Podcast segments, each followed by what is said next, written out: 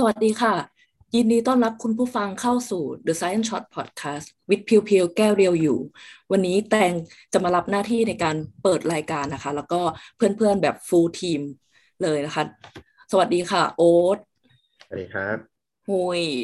สวัสดีครับน้องน็อตสวัสดีครับ แล้วก็น้องโอปอนะคะ สวัสดีครับสำหรับ topic วันนี้นะคะ เราจะมาพูดเกี่ยวกับสิ่งที่เราคุ้นเคย มากันมาตั้งแต่เด็ก ๆ เลยแบบคิดเชื่อเชื่อว่ามั่นว่าทุกคนต้องเคยลิ้มลองสิ่งนี้ นั่นก็คืออช็อกโกแลตแล้วก็โกโก้นะคะ แล้วก็ยิ่งไปพิเศษต่ออพิเศษไปกว่าไปกว่านั้นก็คือวันนี้เรามีแขกรับเชิญ มาซึ่งถือว่าเป็นผู้เชี่ยวชาญทางด้านผู้เชี่ยวชาญคนหนึ่งในวงการโกโก้ของเมืองไทยนะคะ ซึ่ง ก็คือพี่บอลจากร้านโอแลบค่ะ สวัสดีค่ะพี่บอลสวัสดีครับ สวัสดีครับทุกคนสวัสดีครับค่ะก่อนอื่นเลยแตงอยากให้พี่บอลช่วยแนะนำตัวว่าอ่าเอ่อตอนนี้พี่บอลทำอะไรอยู่ แล้วก็วางโพสิชันของตัวเองในวงการโกโก้ในเมืองไทยยังไงบ้างคะอ่าโอเคนะครับชื่อบอลนะครับผมอยู่ร้าน Overlap ที่จังหวัดระยองนะครับ ก็การศึกษาคือพื้นฐานจบทางด้านวิทยาศาสตร์ วิทยาศาสตร์ชีวภาพทางด้านจุลชีววิทยามานะครับ แล้วก็แต่ปัจจุบันนี้ไม่ได้ทำงานด้านนี้ละ ปัจจุบันนี้หนีไปทำงานทางด้านไอทีแทนนะครับ ก็อย่างหนึ่งขอขอขออัปเดตน้องแตนนิดนึงเนาะขอมได้ขค่ะอวางตัวเองเป็นแค่คนที่ชอบทำช็อกโกแลตละกันยังไม่อยากวางตัวเองเป็นผู้เชี่ยวชาญ ขอเป็นคนที่ได้สนุกค่ะสนุกกับการทำช็อกโกแลตดีกว่า สนุกกับการศึกษาแล้วกัน นั่นคือโพสิชันนี้ของพี่เลย คือพี่เป็นคนชอบชอบเรียนรู้ ชอบเรียนรู้อะไรใหม่ ๆ แล้วก็ศึกษามันนะครับ แล้วก็ลองหา กระบวนการใหม่ ๆ ปรับปรุงวิธีการให้มันได้อะไรที่มันแปลกใหม่มากขึ้นนะเป็นการพัฒนามากขึ้นเราเรียกว่า innovation นั่นแหละนะครับเพราะฉะนั้น positioning เนี่ยที่ overlap จะมี 2 ส่วนคือส่วนหน้าบ้านกับหลังบ้าน หน้าบ้านจะเป็นพี่คนหนึ่งชื่อพี่ปอม เขาจะเป็นเป็นช็อกโกแลต maker ก็จะเป็นคนที่ทำออกมาเป็น product ช็อกโกแลตส่วนพี่เป็นหลังบ้านทำเรื่องของพวกวิทยาศาสตร์ตอบคำถาม แล้วก็ในเรื่องของ process ต่างๆ นะครับสิ่งที่ overlap ทำก็คือ เราขาดอย่างเดียว คือขาดปลูกต้นแต่เดินเข้าสวนแล้วไปตัด ที่เหลือจาก pod เอ่อหรือผลเนี่ย เราเราเคยเห็นผลมังคุดเนาะอ่าโกโก้ผลโกโก้ เป็นผลไม้ที่เป็นเอ่อคล้ายๆมังคุดคือข้างในมีผลเล็กๆเต็มไปหมดเลย นั่นคือสิ่งเดียวที่พี่ไม่ได้ทำนะฮะเพราะฉะนั้น positioning ของพี่ก็คือ เราจะมองว่าในในสังคมการทำช็อกโกแลตเนี่ยมันจะมีคำว่า tree to bar กับ bean to bar ค่ะ คำแรกก่อนเนาะ tree to bar tree to bar คือจากคนปลูกเลย ปลูกต้น เก็บผล หมักเมาเล็ด เอามาบด tempering ออกมาเป็นบาร์ อันนั้นคือ tree to bar กลุ่มที่ 2 คือ bean to bar คือซื้อเมล็ดสำเร็จไม่ว่าจะเป็นเมล็ดที่คั่วแล้ว ยังไม่ได้คั่วมาทำเป็นบาร์ แต่ของพี่เนี่ยมันอยู่ก้ากึ่ง positioning ของพี่คือก้ากึ่ง เราไปเลือกผลสดแล้วมาหมักเอง จนกลายเป็นโกโก้เรียกว่า tree เอ่อพี่เรียกตัวเองว่า pot to bar ครับ อืมโอเคค่ะ ก็จริง ๆ แล้วก่อนจะแบบไปลงลึกในเรื่องเกี่ยวกับโกโก้นะคะ คือแบบอยากหาอยากให้เพื่อนๆลอง แบบว่าเล่าประสบการณ์ว่าถ้าสมมติเราพูดถึงโกโก้อะเพื่อนๆแบบมีประสบการณ์ยังไงหรือว่าแบบนึกถึงอะไรก่อน เอางี้ครับ ผมนี่ขอเปิดคนแรกได้ไหมได้คือในหลาย ๆ ครั้งอะคือตั้งแต่เด็กเลย จะได้ยินอยู่สองคำที่บ่อยมาก ๆ ก็คือโกโก้กับช็อกโกแลตอืม บางครั้งเราเวลาเราสั่งช็อกโกแลตเขาให้มาเป็นโกโก้ บางครั้งสั่งโกโก้เขาบอกเป็นช็อกโกแลต คือจนบางครั้งจนเราก็ก็รู้สึกสับสนเหมือนกันว่า สรุปแล้วเนี่ยโกโก้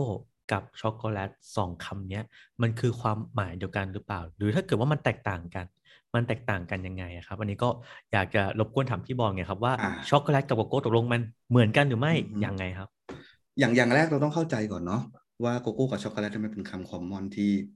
มันเป็นไก่กับไข่อะ เหมือนกับเราเวลาเราเรียกเราไม่รู้เราเรียกอะไร แต่จริง ๆ มันต่างกันพอสมควรเลยอืมโกโก้ช็อกโกแลต origin มาจากอะไร มาจากผลโกโก้นะครับครับ แล้วเอามา process ไม่ว่าจะเป็นเอามาหมักหมักเสร็จเอามาตาก หลังจากตากเสร็จเอามาบดใส่น้ำตาลลงไปนะครับ เราจะได้สิ่งสิ่งที่เรียกว่าโกโก้ mass หรือช็อกโกแลต mass นะครับ จากนั้นกระบวนการเนี้ยมันถูกแยกเป็นซ้ายกับขวาแล้ว แยกซ้ายก็คือเอาไปทำเป็นช็อกโกแลตอืม ก็คือทั้งทั้งหลังจากที่หมักเสร็จบดเสร็จนี่แหละครับ เอาไปทำช็อกโกแลตบาร์เลย อันนี้คือช็อกโกแลตโกโก้ก็คือเอาช็อกโกแลต mass ที่เราได้เนี่ยก่อนจะทำขึ้นเป็นบาร์เนี่ย เอาไปแยกไขมันออก อย่าลืมนะอ่าอันนี้ต้องต้อง background นิดนึงนะครับว่าในโกโก้เนี่ยในผลโกโก้เนี่ยมันมีมันมีไขมันอยู่ด้วย เพราะฉะนั้นถ้าเราเอาผลผลิตของโกโก้ที่เราทำเป็น mass mass เนี่ย ขออนุญาตอธิบายคำว่า mass นิดนึงเนาะเดี๋ยวจะงงกันตอนนี้ทำทุกคนในในแชททำหน้างงหมดแล้วว่า mass คืออะไรเออทุกคนครับแมสคืออะไร อธิบายอ่าเล่าให้ฟังอย่างนี้แล้วกันในการทำช็อกโกแลตนะฮะอย่างแรกคือเก็บเม็ดอันนี้แน่นอนอยู่แล้ว หลังจากที่เราได้เมล็ดโกโก้มาเนี่ยเราเอามาหมักใช่ไหมครับ หลังจากหมักเสร็จปั๊บเอาไปตาก หลังจากตากเสร็จเราต้องเอามาบดเอ่อคั่วก่อนขออภัยคั่วก่อนคั่วจากคั่วเสร็จเอามาบด หลังจากบดเสร็จใช่ไหมฮะในกระบวนการบดเนี่ยมันก็จะทำเปลี่ยนสภาพจากของแข็งให้เป็นของเหลวโดยการใส่น้ำตาลลงไปอะไร หรือการบดให้เล็กลงไปความชื้นหรือ but- โกโก้ butter ลงไป หลังจากนั้นเราจะได้สิ่งที่เรียกว่าช็อกโกแลต mass ช็อกโกแลต mass เนี่ยมันจะก็ประกอบไปด้วยช็อกโกแลตนะแน่นอนแล้วโกโก้แล้วก็มีพวกไขมัน นี่แหละครับคือทางแยกก้อนเนี้ยของเร็วๆก้อนเนี้ยเดี๋ยวถ้าหากมีรูปเดี๋ยวพี่ต้องส่งแชร์รูปไปดูแล้วกันช็อกโกแลต mass เนี่ยพอเราเอาไปแยก เอาไขมันออก มันจะกลายเป็นผง เราเรียกว่าผงโกโก้ เพราะฉะนั้นคำว่าโกโก้กับช็อกโกแลตต่างกันที่ว่าช็อกโกแลตคือ product ที่มันมีไขมันในตัวเลย แต่โกโก้เนี่ยคือเราเอาไปแยกไขมันออกแล้ว เราแยกโกโก้ butter ออกแล้ว แล้วโกโก้ butter เอาไปใช้อะไร ใช้เยอะครับในอุตสาหกรรมทางการแพทย์ก็ใช้ อุตสาหกรรมเครื่องสำอางก็ใช้ หรือย้อนกลับเอามาทำช็อกโกแลตก็ใช้นะครับ เพราะฉะนั้นนี่คือความแตกต่างทีนี้ เวลาเราไปตามร้านสั่งช็อกโกแลตเย็นโกโก้เย็นสังเกตไหมถ้าหากว่าบางครั้งเราไปเนี่ย เราจะเห็นเป็นผงเลย เป็นผงนั่นนะครับ คือผงโกโก้พวกนั้นคือถูกดึงไขมันออกแล้ว บางเจ้าใช้เป็นก้อนกลมๆ ใช้เป็นบาร์เลย บาร์เนี่ยก็ต้องมีหลายแบบด้วยกันบาร์ที่เอาโกโก้เอาผงโกโก้มาใช้เติมโกโก้ butter ลงไปก็มี หรือบางเจ้าเอาเมล็ดที่เสร็จแล้วหรือโกโก้ mass ที่เสร็จแล้วมาขึ้นรูปเป็นบาร์เลยก็มี เพราะฉะนั้นคือ เอาง่ายๆเลยเนาะง่าย ๆ เลย โกโก้คือช็อกโกแลตที่ถูกดึงเอาโกโก้ butter หรือไขมันออกไป แค่นั้นเองอะง่ายๆเลยเนาะโอเคมีใครสงสัยแบบว่าแบบมีใครอยากจะแชร์ experience อีกไหม นอกจากแบบว่าความแตกต่างระหว่างช็อกโกแลตกับโกโก้อะไรเงี้ยอยากถามพี่บอลหน่อยครับ แบบจริง ๆ เราอะเป็นคนที่ก็รู้สึกว่าเราก็โตมากับการดื่มโกโก้ตั้งแต่เด็ก แต่เหมือนกับเรารู้สึกว่าตอนเด็กๆอะด้วยความที่เราอยู่อยู่ภาคใต้ของประเทศไทย เรารู้สึกว่าเหมือนกับตอนเด็กๆอะเราเรากินดื่มโกโก้แก้วแบบเวลาทุกครั้งที่แบบเราไปแบบจังหวัดหาดใหญ่ โดยที่เหมือนแบบเราเอาผมผมไม่ได้อยู่หาดใหญ่แต่ผมอยู่ภูเก็ตแต่หมายความว่าด้วยความที่เหมือนแบบว่าเด็กๆอะเราไม่ได้แบบสามารถหาโกโก้ หรืออะไรดื่มได้ง่ายมาก แต่เราต้องไปดื่มหาดใหญ่ ทีนี้จริง ๆที่จะถามก็คือ คือที่เขาไปต้องไปดื่มหาดใหญ่เพราะว่าตอนในสมัยนั้นผมไม่แน่ใจว่า เพราะว่าเราต้องนำเข้าโกโก้ครับ จากต่างประเทศเข้ามาหรือเปล่าโดยที่แบบไม่ใช่แบบเราไม่ได้แบบยังไม่ได้มีการเริ่มที่จะปลูกโกโก้เองหรืออะไรเงี้ยที่ที่ไทยพี่พี่บอลพอจะทราบไหมครับ ว่าเหมือนกับว่าเราเริ่มมีการที่เหมือนกับนำเริ่มแบบมีการแบบปลูกโกโก้เองอะไรเงี้ยครับที่ในประเทศเราอะเมื่อไหร่ คำถามมันอันนี้ไปไหมไม่ไม่ไม่ไม่เป็นไรพูดพี่พูดตอนนิ้วอยู่ด้วยโทษทีจริง ๆ ประเทศไทยเราปลูกโกโก้ได้นานแล้วนะเราปลูกโกโก้ได้ตั้งแต่ประมาณหลายสิบปีแล้วสามสิบสี่สิบปีแล้วมีการปลูกมาจากหลักฐานนะครับ แต่เพียงแค่ว่าบ้านเราเนี่ยการปลูกเนี่ยและการเอามาใช้เนี่ยมันไม่เพียงพอต่อการใช้ในประเทศนั่นคือข้อที่หนึ่งนะครับ ข้อที่สองคือการแปรรูปเนี่ยการแปรรูปใดๆก็ตามเนี่ยในสมัยก่อนเนาะเรายังไม่มีเทคโนโลยีอะไรสามารถแปรได้เหมือนปัจจุบันนี้ นะครับ มันเลยทำให้การเอามาใช้เนี่ยมันเลยยาก เราเลยนำเข้าเป็นส่วนใหญ่ ถ้าเราพูดถึงว่าการผลิตเนี่ยบ้านเราไม่ได้ติดอันดับหนึ่งในห้าเลยที่ผลิตโกโก้ได้เยอะที่สุดในโลก มันส่วนใหญ่จะเป็นทางพวกทรินิดาดทางพวกไอวอรี่โคสทางอเมริกาใต้ ถ้าในเอเชียนะก็จะเป็นอินโดนีเซีย อันดับแรกเลย มาเลเซียมาแรงคือเวียดนาม เขาผลิตได้มากกว่าเรา บ้านเราก็ผลิตได้ครับ แต่อย่างที่บอกคือการผลิตได้เนี่ย มันไม่เพียงพอต่อการบริโภคในประเทศ ก็เลยมีการนำเข้ามา นั่นคือที่มาว่าทำไมเราถึงเห็นว่าเออสมัยก่อนนำเข้าโกโก้เยอะหรือร้านโกโก้เนี่ยเป็นนำเข้าทั้งนั้นเลยนะครับอันนี้มีคำถามต่อเนื่องนิดนึงอะครับพี่บอลคือเนื่องจากว่าอย่างเมื่อกี้พี่บอลบอกว่าเออประเทศต่างๆนะที่บอกไม่ว่ามาเลเซียหรือว่าอเมริกาใต้หรืออีก อีกสองสามประเทศเนี่ยที่ว่ามานะครับ คือเขาเป็นเหมือนผู้ผลิตที่ที่ที่ดีใช่ไหมครับคืออันนี้ผมสงสัยว่าคือหมายถึงว่าเขาสามารถผลิตได้เยอะอ่าอย่างเดียวหรือว่ารวมไปถึงว่าเขาสามารถทำเป็นโกโก้ที่มีคุณภาพดีได้ด้วยอะไรเงี้ยครับแบ่งเป็นสองกรณีครับกรณีแรกคือในเรื่องของปริมาตรก่อนเนาะในเรื่องของ volume ในการผลิต ในเรื่องของ volume การผลิตเนี่ยโอเค เราต้องพูดถึงจำนวนของต้นและพื้นที่การปลูก พื้นที่การปลูกเนี่ย เอาแค่ในเอเชียแปซิฟิก Southeast Asia เนี่ยอินโดนีเซียปลูกเยอะเป็นอันดับหนึ่งผลผลิตได้เยอะอันดับหนึ่งนะครับ อันนี้พูดถึงแค่ผลผลิตนะ ผลผลิตของโกโก้ ยังไม่ได้ผล product ที่เป็นช็อกโกแลตต่อมาประเทศที่สองคือมาเลเซียผลผลิตได้เยอะนะครับ ไปถึงทางฝั่ง Ivory Coast อะไรก็ตาม อันนี้เราพูดถึงในปริมาตรของการปลูกโกโก้ และการได้ผลผลิตที่เป็นผลโกโก้สด ในแง่การแปรรูป ในแง่การแปรรูปเนี่ย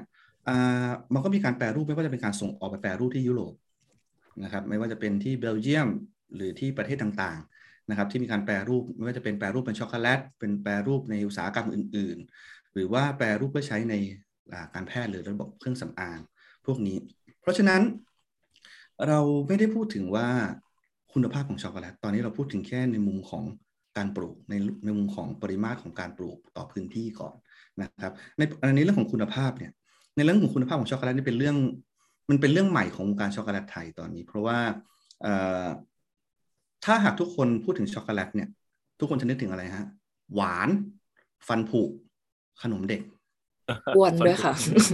โอเคใช่ใช่เลยใช่เลยใช่ใช่ใช่อะถ้าทุกคนลองไปพลิกดูด้านหลังซองช็อกโกแลตที่เราทานนะฮะมันจะมีคำว่า cocoa mass cocoa mass หรือ chocolate mass ที่พี่พูดถึงตะกี้เนี่ยนะครับที่ว่าเราเอามาทำช็อกโกแลตต้นตอ จากนั้น ก็จะมีเรื่องของไขมันที่เขาใส่เพิ่มมันจะเป็นน้ำมันปาล์มน้ำตาล หรือสารแต่งแต่งเปลี่ยนอื่น ๆนะครับ อันนี้คือการผลิตช็อกโกแลตทั่วไปที่นี้ พอเรามาพูดถึงในปัจจุบันเนี่ยมันเริ่มมีคำว่า craft chocolate เกิดขึ้น เหมือนเหมือนกาแฟครับสมัยก่อนเราก็มีกาแฟที่เป็น commercial grade commercial brand ไปแบรนด์ดัง ๆ สีแดงๆทุกวันนี้เรามีดอยนู่นดอยนี่มีเอธิโอเปีย มีคอสตาริกาให้เลือกมากมาย มันคือความเป็น niche และความเป็นcraft มากขึ้น เพราะฉะนั้นคือตอนนี้ถ้าเราพูดถึงคุณภาพเนี่ยเราเราต้องแยก 2 กลุ่มเลย คือกลุ่มที่เป็น commercial กับกลุ่มที่เป็น craft เพราะฉะนั้นคุณภาพก็จะแตกต่างกันออกไปคำว่า craft เนี่ยมันอาจจะมีรายละเอียดมากขึ้น เช่นในเรื่องของพวกอโรมาพวก flavor complex ต่างๆ ที่มันเกี่ยวข้องนะครับ ในเรื่องของ texture รสชาติที่มันมากกว่าแค่หวานนะครับเพราะว่า craft chocolate ที่ดีเนี่ยรสชาติที่มันควรจะมีก็คือ หวานต้องมีแน่นอน ไม่มีหวานตีตายเลยสองขมขมต้องมีจากการคั่วนะครับ จากการตากหรือจากตัวเม็ดเอง มีเปรี้ยวงง ทุกคนทำตาใสงงครับช็อกโกแลตเปรี้ยวครับ เพราะว่าเปรี้ยวมันเกิดจากอะไรอย่างที่บอกเมื่อกี้ว่ากระบวนการผลิตช็อกโกแลตมีขั้นตอนการหมักเมล็ดโกโก้อ่าถ้าจะลงรายละเอียดเดี๋ยวเราค่อยมาลงกันอีกทีหนึ่งนะครับ แล้วก็จากนั้นคือการตาก เห็นไหมครับพอการหมักเนี่ย มันมีเรื่องของ เชื้อจุลินทรีย์ที่มาเกี่ยวข้องเนาะมันก็จะผลิตกรดออกมารสชาติต่อมาที่พูดถึงเนี่ยคือรสเค็มบ้างเล็กน้อย และรสที่คนไทยจะจับไม่ได้เลย และเป็นรสที่เป็น question mark คือรสอูมามิ เพราะคนไทยคุ้นเคยกับผงชูรสมาก ลิ้นเราเลยไม่รู้ว่าอูมามิคืออะไร นี่คือ 5รสหลักๆในคราฟช็อกโกแลตเพราะฉะนั้นในเรื่องของคุณภาพเนี่ย เราไม่สามารถเปรียบเทียบคุณภาพของช็อกโกแลตที่เป็น commercial grade กับ craft grade ได้นะฮะทีนี้ ถ้าเราพูดถึงช็อกโกแลตก็ต้องพูดถึงเบลเยียมเนาะเขาผลิตเยอะนั่นก็คือในลักษณะของ commercial ประเทศหลาย ๆ ประเทศอเมริกาก็ใช้เยอะผลิตพวก commercial brand ออกมาเยอะนะครับนั่นหมายความว่าการใช้งานเนี่ยมันกระจายไปทั่วโลกเลย แต่กลุ่มผู้ผลิตจะกระจุกอยู่ที่ประเทศในโซนเส้นศูนย์สูตรเรามามองสิอินโดเส้นศูนย์สูตรมาเลเส้นศูนย์สูตร Ivory Coast แถวๆนี้ฮะอยู่เส้นศูนย์สูตรทั้งนั้นเลย ค่ะ ตอบถูกไหมหรือพี่พาออกอากาศไปแล้ว ได้ได้อยู่ค่ะ มีใครจะถามอะไรเพิ่มเติมไหมโอปอลพี่เหมือนพี่บอลมีครับคำถามถามถามนิดนึงว่าแบบจริง ๆ ตัวโกโก้มัน originate ที่ไหนอะครับ แบบมันมาออริจากจินของมันเลยคืออเมริกาใต้ครับ อเมริกาใต้อ่าพี่จำไม่ได้ว่าประเทศไหนแล้วเพอไปเปิดพี่พบพี่เป็นคนที่ไม่ค่อยสนใจประวัติศาสตร์เท่าไหร่ ก็เออมันมีสามสายพันธุ์เนาะถ้าถ้าพี่จำไม่ผิดมี forestero trinitacio เอ่อ forestero trinitacio แล้วก็ giliolo นั่นคือสามสายพันธุ์หลักๆ ในโลกนี้นะครับ ซึ่งสายพันธุ์ดั้งเดิมของเขาก็คือเอ่อCriollo จากนั้นก็มี Forastero กับ Trinitario เกิดขึ้น เป็นการอืมอ่าเป็นสายพันธุ์ที่แตกออกไปนะครับผมทีนี้บ้านเราอ่อบ้านเราก็เป็น Trinitario นะส่วนใหญ่อ๋อเออทีทีนี้รบรบรบกวนถามต่อนิดนึงครับ พี่บอลก็คือว่า อย่างที่พี่บอลบอกก็คือโกโก้เนี่ยเอ่อมี origin มาจากอเมริกาใต้ใช่ไหมครับอืมครับทีเนี้ยณตอนเนี้ยปัจจุบันเนี่ยครับเอ่อโกโก้เนี่ยถือว่าเป็นพืชเศรษฐกิจหลักของอเมริกาใต้ไหมครับ คือมันยังมันยังเป็นแหล่งของโกโก้อยู่ไหมฮะคำถามนี้น่าสนใจและเป็นคำถามที่ดีมากเลยด้วยเอ่อจริง ๆแล้วเนี่ยเอ่ออเมริกาใต้มันไม่ใช่แค่อเมริกาใต้ที่โกโก้เป็นพืชเศรษฐกิจ ประเทศในกลุ่มแอฟริกาบางประเทศ อย่างที่พี่พูดไปคือ Ivory Coast อย่างเงี้ยฮะอย่างเอ่อจะมีอ่าทางแถวๆริมๆที่โปรตุเกสเคยครองแถวๆนั้นครับหลายๆประเทศครับก็ยังส่งออกโกโก้เป็นหลักอยู่ทรินิดัดอย่างเงี้ยอ่าส่งออกเป็นหลักเลย Ivory Coast ที่เราเห็นได้เยอะหลายๆประเทศครับในโซนอเมริกาใต้ ซึ่งพี่ยอมรับอย่างหนึ่งว่า มันเยอะจนพี่จำไม่ได้ แล้วก็เอ่อ ปริมาตรเนี่ยแต่ละประเทศไม่เหมือนกัน อย่างง่ายๆถ้าเอา Southeast Asia แล้วกันเนาะกลับมาที่แถวบ้านเราเอ่อทางอินโดนีเซียเนี่ยใช่เลย เป็นพืชเศรษฐกิจหลักตัวหนึ่งของเขาเลยที่ส่งออกและทำรายได้ เข้าประเทศเขาให้เยอะพอสมควรนะครับผมโอ๊ตมีอะไรจะถามก็อ่าที่เมื่อกี้เห็นพี่บอลนะครับ พูดถึงในเรื่องของแง่ของการแบบควบคุมรสชาตินะครับ ของตัวโกโก้ ไม่ว่าจะเป็นเรื่องความหวานความเปรี้ยวอือฮึ หรือหรืออะไรก็ตามเนี่ยครับคือคือผมสงสัยว่าอ่าอย่างอย่างทุกวันเนี้ยครับแบบว่าช็อกโกแลตที่เป็นช็อกโกแลตแบรนด์ดังอะไรอย่างเงี้ยว่าไปคือเขาเขาแข่งกันในในเรื่องนี้หรือเปล่าครับ หรือว่ามันจะเป็นเรื่องของแบบด้าน branding มากกว่าอะไรอย่างเงี้ยครับครับไก่กับไข่เนาะไก่กับไข่เอ่อในแง่ของ commercial เนี่ยพี่ไม่แน่ใจว่า commercial เนี่ยเขาออกแบบมาเพื่อสำหรับ คนทั่วไปหรือ global ให้สามารถเข้าได้กับคนทุกกลุ่มที่ใช้คำนี้แล้วกัน เพราะฉะนั้นรสชาติของเขาเนี่ยต้องสามารถเข้าได้กับคนทุกกลุ่มอะอย่างยี่ห้อบางยี่ห้อที่เรารู้จักเนี่ยที่ตาม shelf ตามห้างสรรพสินค้าเนี่ยเขาก็จะผลิตว่าในความเข้มข้นหลายอย่างมาก 90% 80%เป็น milk เป็น dark milk เพราะฉะนั้นในแง่ของ commercial เนี่ยเขาก็พยายามทำทุกอย่างให้เหมาะสมกับทุกทุกกลุ่มตลาดของผู้บริโภค แต่ในทางตรงข้ามในกลุ่มที่เป็น craft เนี่ยในกลุ่มที่เป็น craft เนี่ยเขาต้องการนำเสนอสิ่งที่แตกต่างจาก commercial อ่าเพราะฉะนั้นนี่คืออีกด้านหนึ่งแล้วเขามานำเสนอในเรื่องของพวกความแตกต่างในเรื่องของรสชาติ ความแตกต่างในเรื่องของอารมา เพราะฉะนั้นคือถามว่าในแง่ของ commercial เนี่ย เจ้าใหญ่ทุกแบรนด์ครับ ต้องพยายามทำให้ครอบคลุมทุกกลุ่มตลาดให้ได้ ในทางตรงข้ามพอเป็น craft เนี่ย มันนำเสนอความหลากหลายได้มากกว่า เพราะฉะนั้นคือมองคนละมุมกันแล้วคนละจุดของการมองกันแล้วกลุ่มหนึ่งมองว่าทำยังไง ให้สามารถที่จะ ตอบโจทย์ผู้บริโภคได้มากที่สุด แต่อีกกลุ่มหนึ่งมองว่าจะทำยังไง ให้สามารถสร้างความแตกต่าง และสร้าง value ให้กับผู้บริโภคได้อีกมุมหนึ่งมันคือมุมมองของ craft กับมุมมองของ commercial ครับอะเพราะอันนี้แตงมีข้อสงสัยต่อครับพี่บอลแล้วคือระหว่างเหมือนระหว่างเอ่อ commercial กับอืมตัว craft ช็อกโกแลตเนี่ย มันมีกระบวนการผลิตแตกต่างกันไหมคะ เอ่อในแง่การผลิตไม่ต่างกันนะ ในแง่การผลิตไม่ต่างกัน ไม่ต่างกันคือมีเมล็ดโกโก้มาเอามาหมัก เอามาตาก เอามาคั่ว เอามาบด tempering ออกมาเป็นบาร์สิ่งที่แตกต่างคือการควบคุมและปริมาตรในการผลิตมากกว่าอืมอ่า อย่างเช่นในอุตสาหกรรมเนี่ยระดับอุตสาหกรรมเนี่ยเขาสามารถทำผลิตจำนวนมากได้เราใช้เครื่องจักรขนาดใหญ่ โดยที่ไม่ได้ลงรายละเอียด ในแต่ละขั้นตอน หรือลงในสูตรของเขาในมาตรฐานของเขา เพราะฉะนั้นในแต่ละแบตจะได้รสชาติ จะได้เอ่อกลิ่นหรือ texture ที่เหมือนกัน ในทางตรงข้ามพอเป็นคราฟต์ปั๊บกระบวนการเดียวกันหมักตากคั่วบดแต่ว่าเนื่องจากว่าคราฟเนี่ยเป็นผู้ผลิตรายเล็ก เขาสามารถที่จะเล่นกับแหล่งผลิตได้ เล่นกับ origin origin ของโกโก้ได้ที่มาของเมล็ดได้ โดยที่เจาะไปที่พื้นที่ใดพื้นที่หนึ่งหรือกระบวนการใดกระบวนการหนึ่ง ในทางตรงข้ามระดับอุตสาหกรรมเนี่ยเขาอาจจะเอามาจากหลายแหล่งตูมเดียวเพื่อให้ได้ volume นั่นคือความแตกต่าง ในแง่ที่ว่ามันต่างกันตรงไหนแต่ว่าในแง่การผลิตช็อกโกแลตมันเหมือนกันอืมก็คือเหมือนภาพโดยภาพรวมแล้วสเขาเรียกขั้นตอนในการผลิตอะใช่ก็จะเหมือนกัน แต่ว่ารายละเอียดปลีกย่อยก็คือ ขึ้นอยู่กับว่าวัตถุประสงค์ในการผลิตใช่จะนำไปเพื่ออะไร อย่างนี้ใช่ไหมถูกต้องอ่าอย่างนี้ครับพี่บอลแสดงว่าอ่าจุดที่เป็น key factor เลยเนี่ย ที่ทำให้ craft กับตัว mass อะครับ มันต่างกันเนี่ยมันคือคืออย่างที่บอกก็คือตัวที่มา ซึ่งตรงตรงนี้ผมไม่แน่ใจว่ามันหมายความว่ามันต่างกันตรงที่วิธีการปลูก หรือว่าภูมิอากาศอะไรเป็น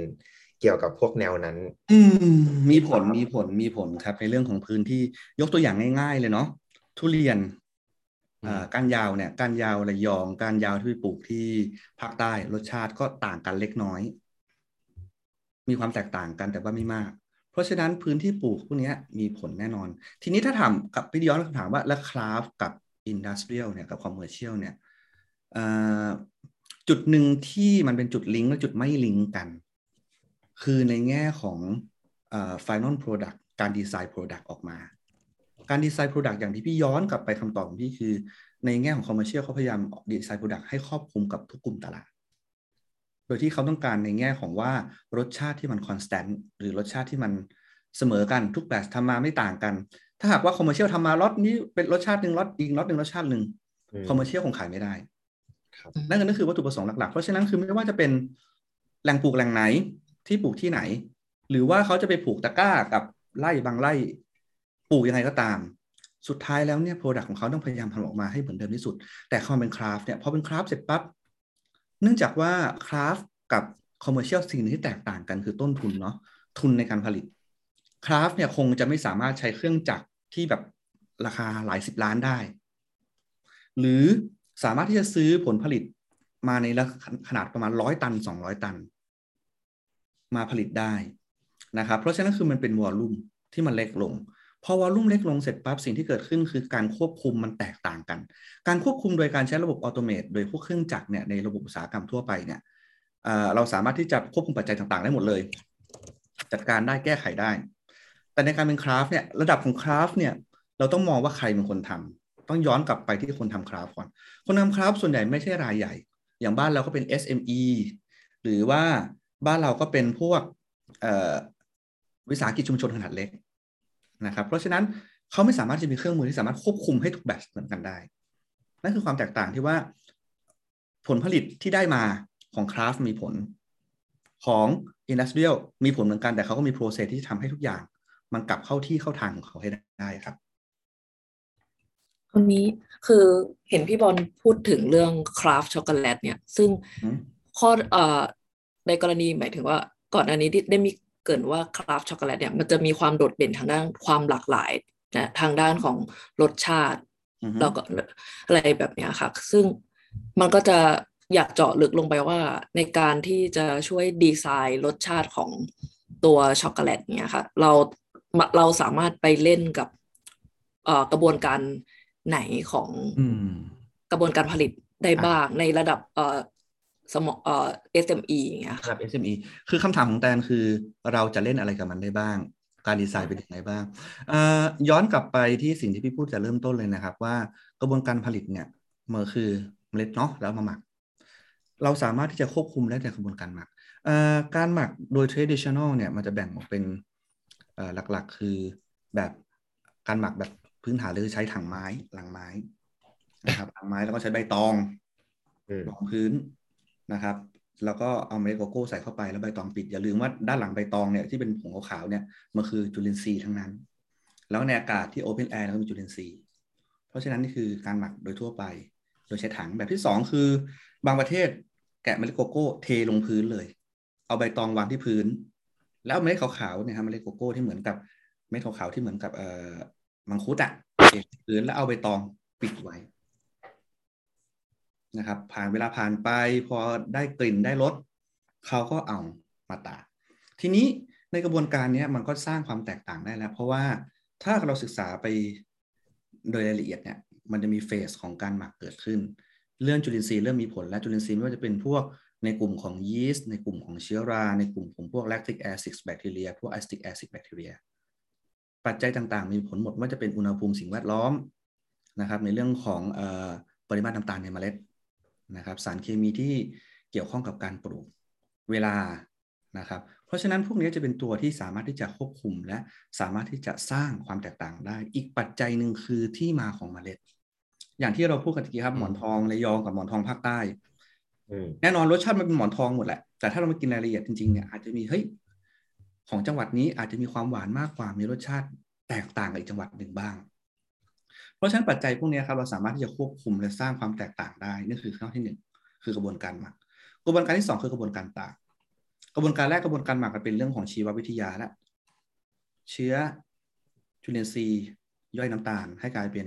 flavor compound แล้วก็ precursor ต่างๆ หลังจากนั้นกระบวนการตาก การตากคือการลดความชื้นในการลดความชื้นเนี่ยมีความร้อนเกิดขึ้นแน่นอน การระเหยการเปลี่ยนแปลงโครงสร้างของสารเคมีระหว่างการตาก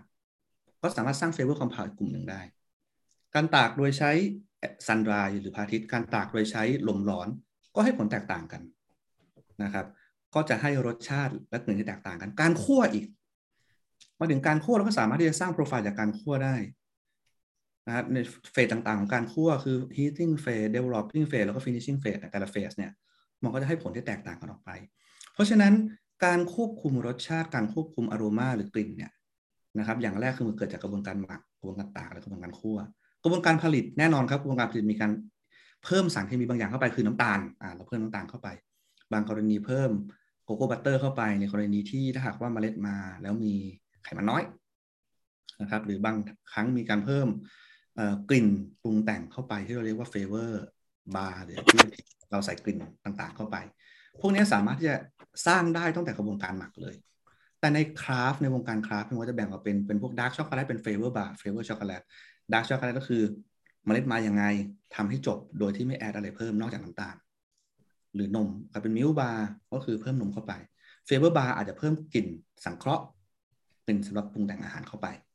นะอันนี้คือวิธีการสร้างความแตกต่าง แต่แต่มีคำถามนิดนึงค่ะพี่บอลคือ คืออยากรู้ว่าทำไมแบบ เวลาเป็นโกโก้เป็น dark ช็อกโกแลต ขึ้นมาแล้วแบบหน้าหน้าที่ของน้ำตาลอย่างเงี้ยค่ะมันมีส่วนช่วยในด้านรสชาติยังไง หรือว่า เราทำไมเราไม่กินแบบช็อกโกแลตร้อยเปอร์เซ็นต์ไปเลยหรือว่า แบบทำไมเราต้องเติมน้ำตาลเข้าไปคำถามเนี้ย ถ้าเราย้อนกลับไปดูที่เมล็ดนะย้อนกลับไปดูที่เมล็ดแห้ง ในเมล็ดแห้งเนี่ยหนึ่งเมล็ดเนี่ยครับห้าสิบเปอร์เซ็นประมาณห้าสองเปอร์เซ็นเนี่ยมันเป็นไขมัน ไขมันใช่ไหมฮะและสารที่เป็นน้ำตาลสารให้ความหวานน้อยมาก สารให้ความหวานในเมล็ดโกโก้มันอยู่ที่ไหนมันอยู่ที่ปุยขาวหรือ pulp เนี่ยนึกถึงไอ้เนื้อเยื่อขาวๆมังคุดนะนะมันอยู่ในเนื้อเยื่อลักษณะนั้นซึ่งเป็นมีน้ำตาลอยู่ประมาณสิบเอ็ดเปอร์เซ็นซึ่งน้ำตาลตรงนั้นอะมันก็ถูกจุลินทรีย์ย่อย ใช้กลูโคสไปใช้ฟรุกโตสใช้ซูโครสเปลี่ยนเป็นอาหาร ใช้เป็นแหล่งพลังงานของมัน เปลี่ยนเป็น flavor compound สุดท้ายปั๊บน้ำตาลที่เหลือมันเหลือน้อยมาก เพราะฉะนั้นหลังจากการคั่วผ่านไปปั๊บเกิดการ caramelization อีกเปลี่ยนโครงสร้างคาร์บอนอีก แทนที่จะหวาน มันกลายเป็นรสขม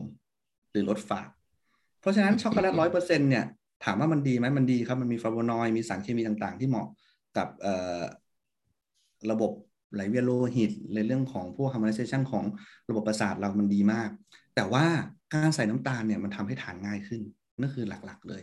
ถามว่าร้อยเปอร์เซ็นมีไหมร้อยเปอร์เซ็นมีครับ ร้อยเปอร์เซ็นต์มีเหมาะกับใครเหมาะกับคนที่ชอบทานแบบไม่หวานเลยก็มี เหมาะกับการเอาไปแปรรูปต่อ เช่นเอาไปทำขนม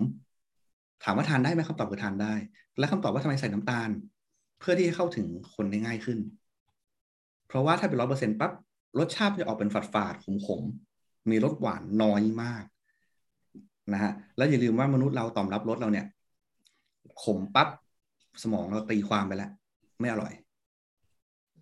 นะฮะนี่คือนี่คือที่วิธีการว่าเราจะทำยังไงให้บริโภคง่ายขึ้น แล้วแบบน้ำน้ำตาลขอถามเพิ่มอีก เรื่องน้ำตาลเนี่ย ถ้าแบบมันส่งผลต่อด้านแบบการชูรสชาติไหมคะ หรือว่าแบบสมมติว่าถ้าสมมติเป็น craft ช็อกโกแลตอย่างเงี้ยค่ะซึ่งมันก็จะมีความหลากหลายของรสชาติ การที่เติมน้ำตาลลงไป ปริมาณน้ำตาลจะส่งผลต่อการชูรสชาติไหม มีมีผลครับมีผลแล้วมันก็มีมาตรฐานอยู่ด้วยนะ ว่าปริมาตรเท่าไหร่ถึงเรียกว่าดาร์กช็อกโกแลตปริมาตรเท่าไหร่ถึงไม่เรียกว่าดาร์กช็อกโกแลตอืมอ่า ผลมีแน่นอน คือน้ำตาลว่ามีหลายชนิดเนาะที่เรารู้จักคือน้ำตาลกรวดน้ำตาลทรายแดงน้ำตาลทรายธรรมดา น้ำตาลออร์แกนิก ซึ่งน้ำตาลแต่ละตัวก็มีผลต่อช็อกโกแลตแตกต่างกันออกไป ทั้งในมุมของรสชาติ และในมุมของออการไปทำปฏิกิริยาระหว่างการ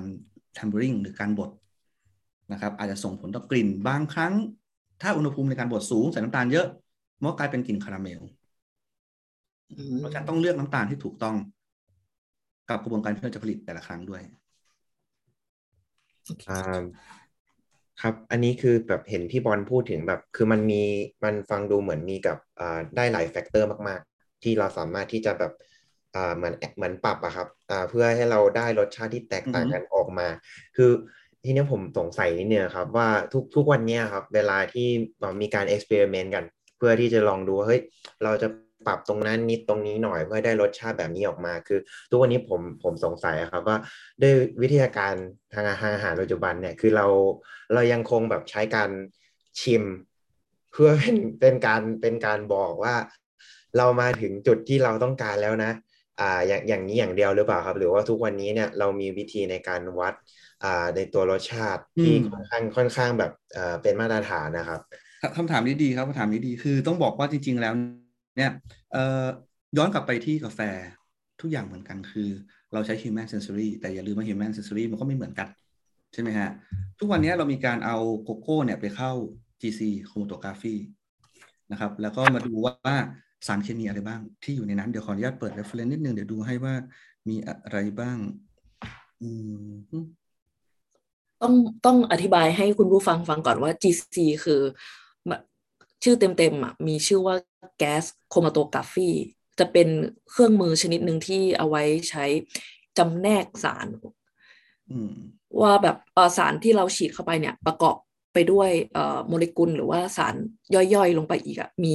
สารอะไรบ้างแล้วอะบางบางเอ่อบางทีเราอาจจะรู้ได้ถึงปริมาณว่ามากน้อยขนาดไหนอย่างเงี้ยทีนี้เพิ่มเติมให้แตงเนาะสารแต่ละตัวก็ส่งผลต่อกลิ่นแตกต่างกัน ต้องบอกว่าโกโก้เนี่ยอ่าช็อกโกแลตเนี่ยหลักๆอะเราจะ aim ไปทางเรื่องของอโรมามากกว่า flavor เพราะ flavor เนี่ยขมหวานเปรี้ยวเค็มอูมามิรสชาติมีอยู่แค่นี้ แต่ความ harmonize ของช็อกโกแลตนี่คือเรื่องของ aroma aroma ต่อพอเราได้อโรมาที่ดีปั๊บแล้วก็เฟเอ่อรสชาติ texture ในปากที่ดี มันก็จะได้เป็นความ harmonize ของช็อกโกแลตซึ่งสารเคมีที่ปัจจุบันเนี้ยที่เราสามารถแยกได้มันแบ่งเป็นหลาย ๆ กลุ่มด้วยกันกลุ่มแรกคือกลุ่มแอลกอฮอล์แอลกอฮอล์ก็ไม่จะเป็นพวกเอ่อ แอลกอฮอล์ที่เห็นอยู่ก็ประมาณสิบกว่าตัว พวกคีโตนอัลดีไฮด์ก็มีกลุ่มหนึ่งกลุ่มเอสเตอร์ก็มีกลุ่มกรดทั่วไปก็มีนะครับกลุ่มพวก pyrazine ก็มี ซึ่งแต่ละกลุ่มเนี่ยก็มีปริมาตรแตกต่างกันออกไป ซึ่งสารเคมีแต่ละตัวก็ให้กลิ่นต่างกันออกไป อย่างเช่นในกลุ่มเอสเตอร์ อย่างพวกเอ่อเอเอ่อเอทิลอะซิเตตอย่างเงี้ย ก็ให้กลิ่นเหมือนพวกสับปะรดอืมคือนึกนึกถึง lab organic chem สมัยใช่ใช่ตอนเรียนปอตรีอะมีมีทั้งใช่แบบแอปเปิลเขียว ทั้งสับปะรดทั้งกล้วยอะไรใช่อย่างเงี้ยใช่ถ้าเรารู้โครงสร้างของสารของกลิ่นพวกนั้นเนี่ยเราจริง ๆ โครงสร้างนี้มันถูกอ้างอิงมาจากเอ่อจากมนุษย์นี่แหละ จาก sensory ของคนเราว่ามันเหมือนอะไรแล้วหลังจากนั้นเราก็เอาตัวเนี้ยเข้ามาเทียบว่าสารเคมีตัวไหนที่ให้กลิ่นคล้ายกับสิ่งที่เราสมองเราบอกว่าเป็นสับปะรดอืมเราก็ต้องมานั่งไล่ดูกัน เพราะฉะนั้นในในกระบวนการการ การพิสูจน์เนี่ยการพิสูจน์ทราบในปัจจุบันเนี้ยเราเอาเข้าห้องแลบนะฮะเราใช้เครื่อง chromatography ในการตรวจสอบ แต่ว่าสุดท้ายแล้วเนี่ยปัจจุบันเนี้ยกระบวนการในการที่จะวัดคุณภาพมันยังเป็นมนุษย์ ยังใช้มนุษย์ยังมีกระบวนการและ standard ระดับเอ่อstandard นานาชาติที่เรียกว่าสแตนดาร์ดของ FBDI ไฟล์จำชื่อย่อไม่ได้แล้ว FCCI Fine Chocolate and Cocoa Institute นะครับซึ่งจะมี reference อยู่ว่ามีกลิ่นอะไรบ้างอะไรดีและไม่ดีบ้าง นะครับ ซึ่งตัวนี้ก็จะมี committee มา มีการ training เรื่องของ sensory training ว่าดมแบบไหนวิธีการดมยังไง และจะ justify ออกมายังไง ครับผมถ้างั้นแบบรบกวนพี่บอลช่วยแบบว่า แนะนำวิธีการแบบชิมคร่าวๆได้ไหมคือแบบ คือแตงสังเกตว่าหลายๆหลายเพื่อนหลาย ๆ คนเนี่ยครับเวลาแตงอะเอาช็อกโกแลตให้ชิมแล้วแตงรู้สึกแล้วแตงก็บอกว่าเอ้ยเนี่ยชิมอันเนี้ยแล้วมันได้รสแบบเนี้ย เพื่อนบางคนบอกว่าอาจจะแบบ ไม่รู้อะไรไม่รู้ว่าอย่างเงี้ยยังไง เห็นทุกคนมีช็อกโกแลตมีมีโกโก้ในมือเนาะค่ะ หลาย ๆ คนพี่เอ่อชอบทำอย่างนี้นะ เวลาให้คนอื่นชิมหรือ taste เนี่ย เราเอาโกโก้หรือช็อกโกแลตที่มีเนี่ยแหละฮะอันดับแรกหยิบขึ้นมาหนึ่งชิ้นอย่างเงี้ยแล้วปิดจมูกก่อนปั๊บเอาเข้าเลนส์ไปอย่าเพิ่งเปิดจมูกนะ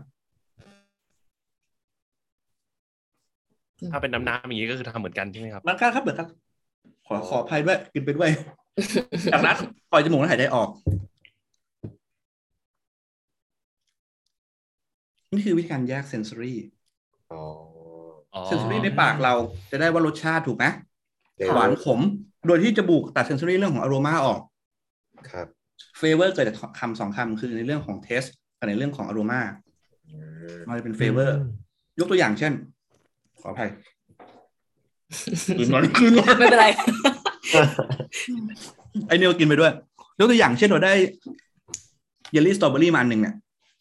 ฉีกซองปึ้งปั๊บเรารู้สึกหวานในปากทันทีอะอันนี้เพราะอะไรเพราะว่าสมองเรามันจดจำไปแล้วครับเพราะฉะนั้นวิธีการ taste ตะกี้เนี่ยคือวิธีการที่บอกว่าเราตัดในเรื่อง sensory ตัดทีละปัจจัยออกตัดปัจจัยในเรื่องของอารมาออก ปากเราจะได้รับรสชาติว่ามันเปรี้ยวมันหวานมันขม เปรี้ยวเปรี้ยวเหมือนอะไรเปรี้ยวเหมือนน้ำส้มสายชูอ่าเปรี้ยวเหมือนของดอง อ่า จากนั้นพอเราหายใจออกปั๊บ flavor compound ที่มันอยู่ข้างใน อาหารที่เรากินเนี่ย มันจะไหลออกมาย้อนกลับมาที่ต่อมรับกลิ่นในจมูกของเราอืมพอคอมไบระหว่างอ r รมากับเฟเวอร์เข้าไป เราก็สามารถระบุได้ว่า เฮ้ย มันคล้ายคลึงกับรสชาติของอะไรที่เราเคยรับประทาน หลังจากนั้นเราก็จะถูก mapping ในสมองจะ mapping ไปเลยว่ามันจะเหมือนกับอะไรนะฮะอันนี้อันนี้คือวิธีการ taste นะ เพราะฉะนั้นการ taste เนี่ยมันไม่มีถูกไม่มีผิด เวลาเราตัดสินเรื่องช็อกโกแลตหรือกาแฟหรือเบียร์เนี่ย คนจะมานั่งกันหกเจ็ดคนแล้วมานั่ง discuss กันว่ากินมันเหมือนอะไรอืมแล้วเราก็มา fine tune ว่าเฮ้ย มันใช่หรือไม่นะครับ เพราะฉะนั้นคือการที่เรา taste ช็อกโกแลตจริงๆเนี่ยหรือ taste เอ่อกาแฟหรือเบียร์จริงๆเนี่ยเรา taste แค่มองว่า มันไม่มีรสชาติที่มันไม่ดีนะ เช่น รสชาติของพวกยาง smoke แบบไม่ไหม้เลย อย่างนี้นะครับ อันนี้คือการ taste หลักๆ เลย avoid จุดพวกนั้น แต่ว่าในเรื่องของว่า sensory มันจะเหมือนแอปเปิลเหมือนกล้วยหรืออะไรพวกเนี้ย แต่ละคนพื้นฐานประสบการณ์ในการดมกลิ่นรับกลิ่นไม่เหมือนกัน แต่อย่างน้อยมันก็คือใกล้เคียงกัน เราจะรับรู้ว่าเปรี้ยวเปรี้ยวเหมือนฟรุตตี้เปรี้ยวเหมือนผลไม้ หวานเหมือนน้ำตาล เพราะฉะนั้นคือนี่นี่คือพื้นฐานนะครับโอ๊ตมีอะไรจะถามต่อไหมก็ รู้สึกท่วมท้นไปด้วยความรู้ครับตอนนี้ คือพี่ไม่มีความรู้อะไรเลยเรียกถ้าสมมติว่าถ้าคนหมายถึงว่า แตงรู้สึกแบบตอนเนี้ยแตงรู้สึกว่ากระแสพวก specialty coffee แล้วก็คราฟช็อกโกแลตเนี่ย ในประเทศไทยเนี่ยกำลังมามาก ๆ คือบางคนเขาก็อยากเข้าใจว่าเหมือนแบบอยากชิมเป็นอย่างเงี้ย พี่บอลแบบพอจะมีทริค ได้บอกได้ไหมว่าแบบควรจะฝึกด้วยแบบว่าวิธีการง่าย ๆ ด้วยการแบบฝึกด้วยตนเอง ง่ายๆคืออะไรง่ายที่สุด ทานให้เยอะที่สุด แค่นั้นเองประสบทานการให้ณ์เยใช่อะไหมที่ครับสุด ใช่ฮะไม่มีใครสามารถแยกกลิ่นได้ตั้งแต่เกิด อืม ไม่มีใครสามารถที่จะแยกแยะเฟเวอร์ต่างๆได้ตั้งแต่เกิด ทุกอย่างมันเกิดจากการเรียนรู้จากประสบการณ์ของเรา เพราะฉะนั้นอย่างแรก ทานให้เยอะครับ หาความหลากหลายเราเจอ ช็อกโกแลตในห้างสิบแบรนด์ หยิบวันละแบรนด์มา taste เอาวันที่หนึ่งมาเทียบวันที่สองวันที่สามวันที่สี่เทียบให้เยอะที่สุด พอเจอร้าน craft ช็อกโกแลตซื้อและเทและ taste taste กันแล้วก็ลองมาเปรียบเทียบสำคัญที่สุดคือการจดบันทึกอืมไม่ต้องมาจดว่า acidity ขนาดว่าลูกนี้ไม่ต้องเลย จดง่ายๆว่าช็อกโกแลตยี่ห้อ A ขมเต็มสิบเอาไปแปดอ่าเปรี้ยวเต็มสิบเอามาสองกลิ่นเหมือนกับมะม่วงดอง กลิ่นเหมือนกับผัดกะเพราที่แม่ทำไม่ผิดนะ การ describe ไม่ผิดมันคือประสบการณ์ของเราถูกไหมค่ะเพราะฉะนั้นการสร้าง experience ในการเทสเนี่ยคือการทานให้มากที่สุดและจดบันทึก หลังจากนั้นพอเราเริ่มจดบันทึกมากขึ้น เริ่มเข้าใจมากขึ้น เริ่มมาจับ standard standard ก็มีหลาย ๆ องค์กรในโลกนี้อย่าง IICCT International Chocolate and Cocoa Testing อันนี้ก็เป็น certify ตัวหนึ่งที่ จะเรียนรู้เรื่องของการ mapping ว่าโอเค รสชาติประมาณนี้ กลิ่นแบบนี้ เราเรียกมันว่าอะไรนะครับ ง่ายๆ อย่างเอสเตอร์เนี้ย เรารู้เฮ้ยทานแล้วเหมือนกล้วย เหมือนกล้วยว่าบ้านเราเราจำว่ากล้วยกล้วยกล้วยกล้วยกล้วยตากกล้วยสุกกล้วยดิบ หลังจากนั้นพอเราเริ่มแยกขั้นเริ่มแยกได้เนี่ยเราจะรู้ว่าอย่างกล้วยเนี่ยถ้าเป็นกล้วยสุกเนี่ยโอเค มันเป็นกลุ่มไหนเป็นกลุ่มเอสเตอร์นะ กล้วยตากโอเคมันมีเรื่องของความหวานของคาราเมลมีเรื่องของพวกกลิ่นของคาราเมลไ z เซชันมาเกี่ยวข้องนะนั่นคือ advanced ไปแล้ว แต่พื้นฐานในการฝึกง่ายที่สุดเลยครับ ทานให้เยอะแล้วจดให้เยอะ แค่นั้นเองฮะเห็นที่บอกกับปิดจมูกทานแค่นั้นเอง ค่ะภาพโอเคที่บอลค่ะเล่าให้ฟังเนี่ยคือลอยเข้ามาคืออะไรนะ ชาลีในโรงงานช็อกโกแลร้านตช็อกโกแลตอินแฟคทอรี่ใช่แล้วก็เป็นใช่ฉากที่วิลลี่วองกาพยายามยัดช็อกโกแลตประมาณ 20แบรนด์ใส่ปาก แล้วก็จดบันทึก ใช่ เห็นภาพเลยนะเห็นภาพเลย อ่าอ่าใช่ภาพมันจำได้คือมันเป็นแฟกต์ไงมันเป็นแฟกต์ไงมนุษย์เราสร้างทุกอย่างมาจาก experience experience คือการประสบการณ์ ครับ ยิ่งเก็บเยอะ ยิ่งสัมผัสเยอะ เรายิ่งมีข้อมูลในคลังเราเยอะอืมอืม เปรียบเทียบกับเราทาน commercial แค่สามแบรนด์ สมมติพี่ชอบอันหนึ่งที่หักดังเปาะพี่เคยทานยี่ห้อนั้น พอเราไปทานยี่ห้ออื่นปั๊บเราก็ไม่รู้ว่ามันเรียกว่าอะไรอืมแต่วันหนึ่งพอเราทานทุกยี่ห้อทานทานทานทานไปเยอะเราจะเริ่มเกิดการเปรียบเทียบ แล้วพอมาจับ craft ช็อกโกแลตปั๊บเราจะเห็นความแตกต่างทันที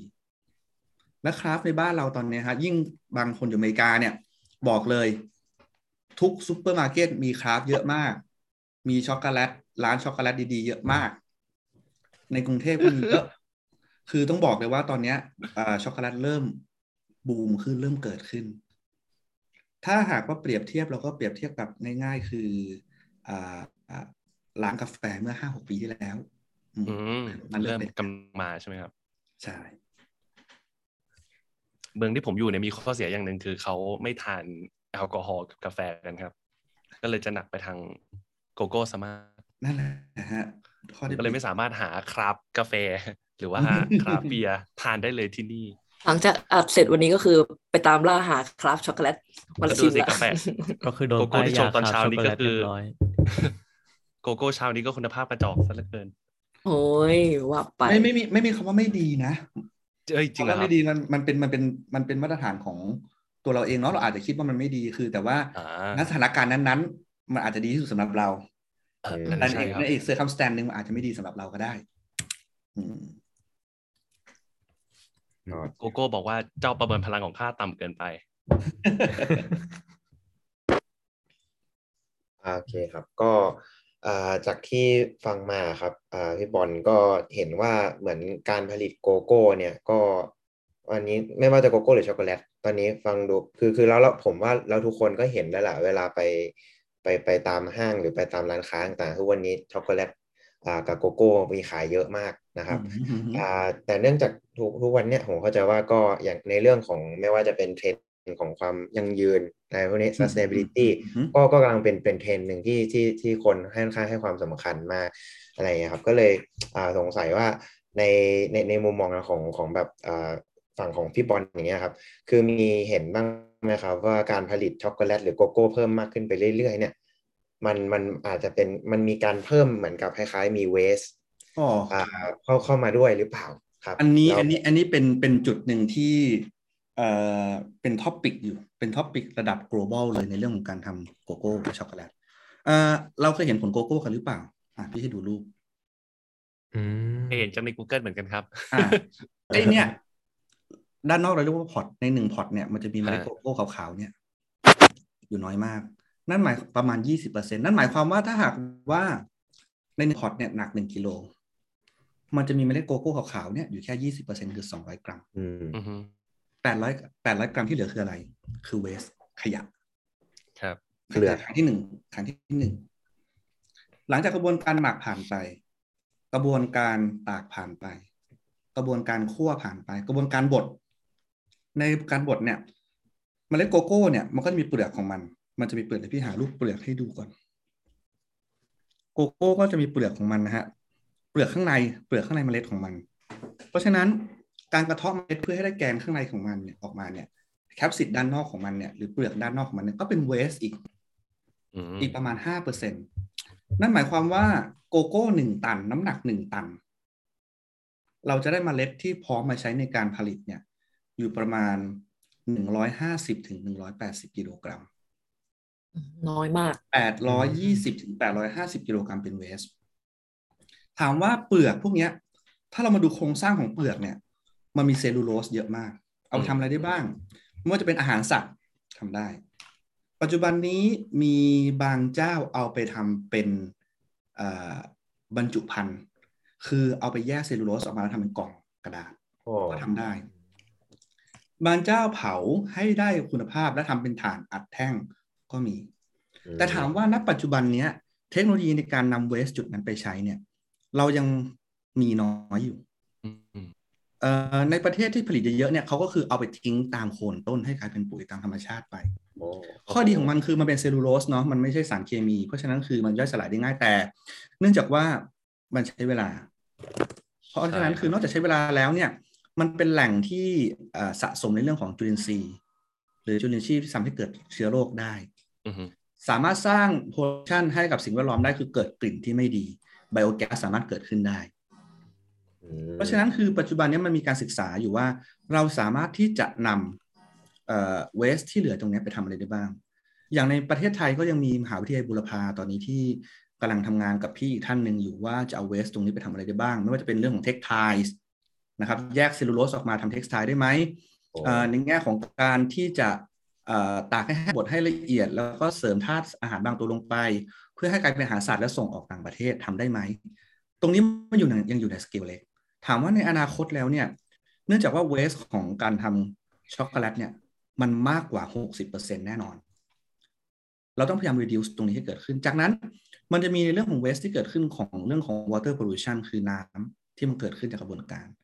น้ำจากการล้างเนี่ยอาจจะมีในเรื่องของพวกน้ำตาลที่ติดออกมาด้วย หรือการหมักเนี่ยมันจะมีน้ำไหลลงมาอยู่แล้วครับน้ำลงมามีน้ำตาลอาจจะทำให้เป็นแหล่งเชื้อโรคก็ได้อืมเพราะฉะนั้นมันต้องมีในเรื่องของกระบวนการของ water treatment เข้ามาด้วยครับ